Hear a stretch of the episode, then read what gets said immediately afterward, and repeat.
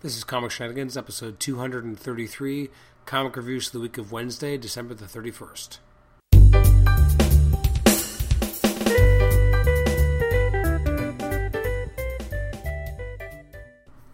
Welcome to the Comic Shenanigans podcast. This is episode 233. I'm your host, Adam Chapman. Welcome to the show. Uh, this is, I believe, our first uh, show recorded in 2015, so Happy New Year, everyone.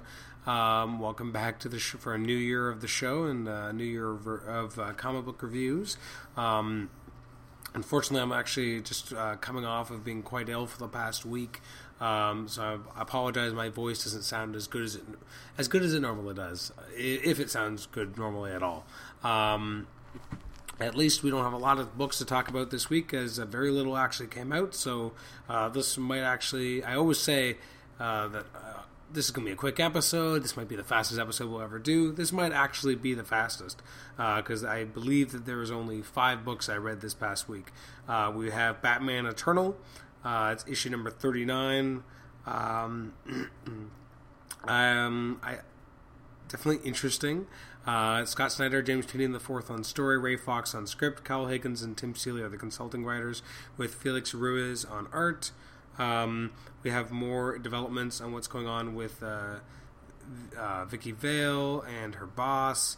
Um, we have uh, the uh, Batman trying to find the Riddler, which I actually thought was pretty cool. Um, the part with the, the villains a little bit less interesting, but okay. Uh, I do like the feeling that everything is kind of coming to a head, and uh, especially as the as um, as with the big avalanche that here happens here, having um, uh, Commissioner Bard shoot the um, I guess the publisher or the editor of the newspaper, pretty crazy shit. Um, I, the art is not my favorite. Um, I think there's still a lot of good momentum moving forward. Although I think ultimately this stuff with the Riddler kind of didn't go anywhere, but I guess that's kind of the point. I'm going to give it a 7 out of 10. Uh, next up is Earth 2 World's End number 13. Actually, I really like the cover, first of all. I think it's really gr- gripping. And it was actually a lot better than I would have expected. Um, just because I feel like at times this has kind of been a bit of a mess series. Uh, it's a story by Daniel H. Wilson, written by Daniel H. Wilson, Margaret Bennett, and Mike Johnson. Breakdowns by Scott McDaniel, and then the arts by Tyler Kirkham, Jack Herbert, and Vicente Cifuentes, Jorge Jimenez, Robson Rocha, and Guillermo Ortego, uh, Stephen Segovia, and Jason Paz. It's a lot of different artists. Um, the elements with the different avatars fighting Apokolips's Furies, I really um, could care less about it. I just I'm more very uninterested in how long that subplot is going on for. Uh, seeing Flash and Hawkgirl team together, though, I think that was a lot more interesting, and uh, everything with Flash really. Uh, the Dick Grayson stuff is very forgettable here. Um, uh, the stuff with the Desaad, a lot more interesting as we find out more about what, what happened to the Avatar of the Red. Um, seeing um, uh, Commander Khan going up against uh, trying to kind of commit a suicide uh, action so that he can make what uh, Sloan did worthwhile. Um, seeing Al Pratt uh, do what he can to try and save as many human beings as possible very cool as well. Um, overall, not bad. This is actually a pretty good injury uh, in a book that, for the most part, I haven't been that huge on. Um, I'm going to give it a seven. Uh, next up is uh, New 52 Futures End 35. Um, ugh, it's this is more of a mess than Earth 2. Um, although I mean Earth, yeah, I, this book is just frustrating. I just don't think it's that well done. It's uh, the writers are Brian Azzarello, Jeff Lemire, Dan Jurgens, and Keith Giffen. Pencilers are he- Jesus Merino and Stephen Thompson. Um, here we have um, the continued fight between Dr. Polaris and the new Firestorm as Firestorm tries to figure out what to do. Uh, also, we have uh, uh, Red Robin kind of jumping into the fray a little bit as well. More with Fifty Sue, which is the most irritating character ever, and there's like four pages devoted to a subplot I don't care about. And then we have pages, page upon page upon page upon page about Frankenstein and Adam, and it's just not interesting. Then you finally get a little bit more interesting when you got Plastique and the future version of Batman slash Joker. That is more interesting, especially when you have the older Batman going up against the kind of messed up um, Brother Eye infected version from the future that's melded with the Joker, which is crazy.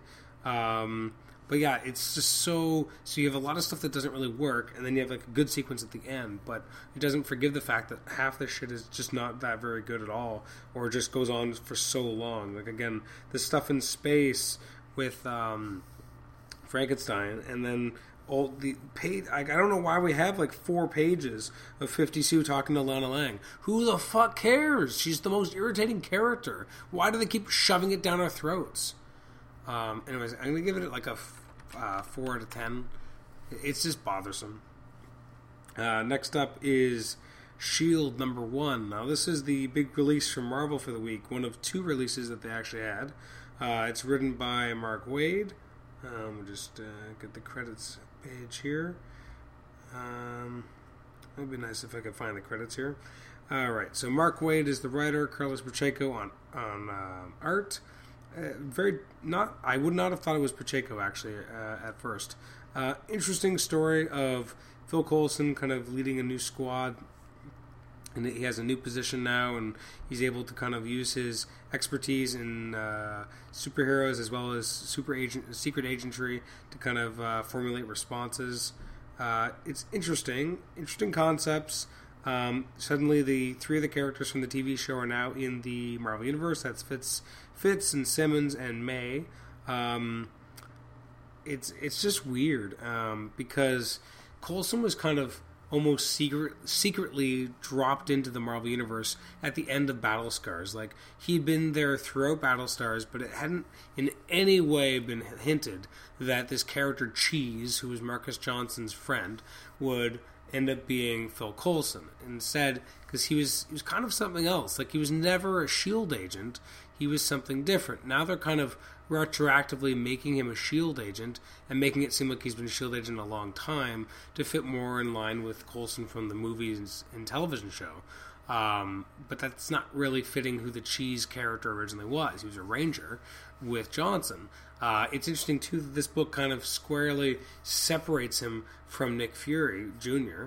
because up until now they, they were kind of together uh, a lot of the time because of how they were originally introduced as characters. It's just interesting to see how they try to further develop this character and move him away from Nick Fury uh, because of the Nick Fury here is not the Nick Fury in the well Nick Fury in comics is not the Nick Fury that's in the movies and it's just too bad when you have to have too much cross pollination. It's cool to see him here, absolutely. Um, it's just the the changes to his history. You know, I, I don't know why he has. The only reason they made him a Shield agent at age 25 is because they wanted him to match up with the version of him that's in a, in a television show and in the movies. Really, I don't think there's any other reason why. And now, now he suddenly has affiliations and he's known throughout the Marvel universe, and he's able to like be at Ben Grimm's poker game, um, which is pretty interesting because you know you would not. Ex- I don't know. That's the character as presented up until now. Every and everywhere else in the, in the Marvel Universe comics is not this guy. Um, seeing Maeve and Fitz and Simmons shown here, I don't know. It felt kind of weird because they don't really belong. Um, they just feel like something so separate. Uh, I think I was still going to read this this series. I want to believe it's going to be more interesting.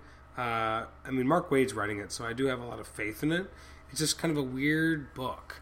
Um, it's basically Coulson and the team from the TV show investigating threats and having a lot of guest stars from the Marvel Universe. And that sounds like it could actually be a really good book. So I will give it a 7 out of 10. Uh, the artwork, as I said, sometimes it works and sometimes it just doesn't.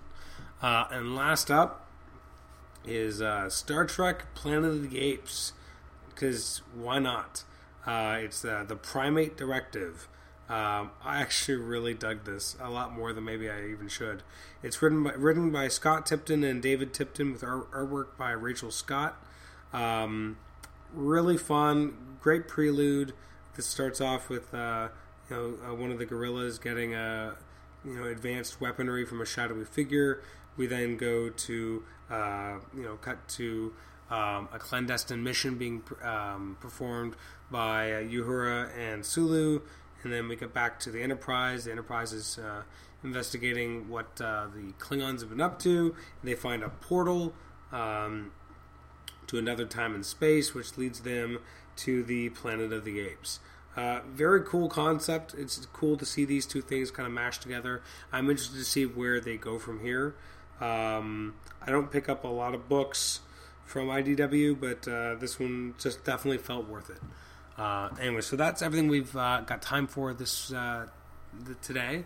Uh, the books I didn't get a chance to read or don't read uh, that were released this past week include the following Abigail and the Snowman number one, All New Miracle Man annual number one, and East of West number 16. Uh, looking forward briefly to uh, this coming week on the 7th of January. Uh, some upcoming releases, or at least highlights of releases, include the Absolute Batman Incorporated hardcover. Uh, there's the Deathblow Deluxe Edition trade paperback. Um, we've got the new issue of Flash Season Zero coming out. Uh, Injustice Gods Among Us trade paperback volume 2 is coming out, uh, as well as uh, Superman the Power Within trade paperback, as well as uh, the first trade paperback from Sinestro. And there's also a Showcase Presents The Unknown Soldier Volume 2. Uh, over at Marvel, we've got uh, new issues of All New X Factor. Amazing Spider Man has an, another chapter of Spider Verse. Um, there's the launch of the new Scott Lang Ant Man I believe this is the launch of the new uh, Scott Lang Ant Man series. Although it's four ninety nine, which I don't know what Marvel's thinking. Um, there's the Death of Wolverine hardcover for twenty five dollars.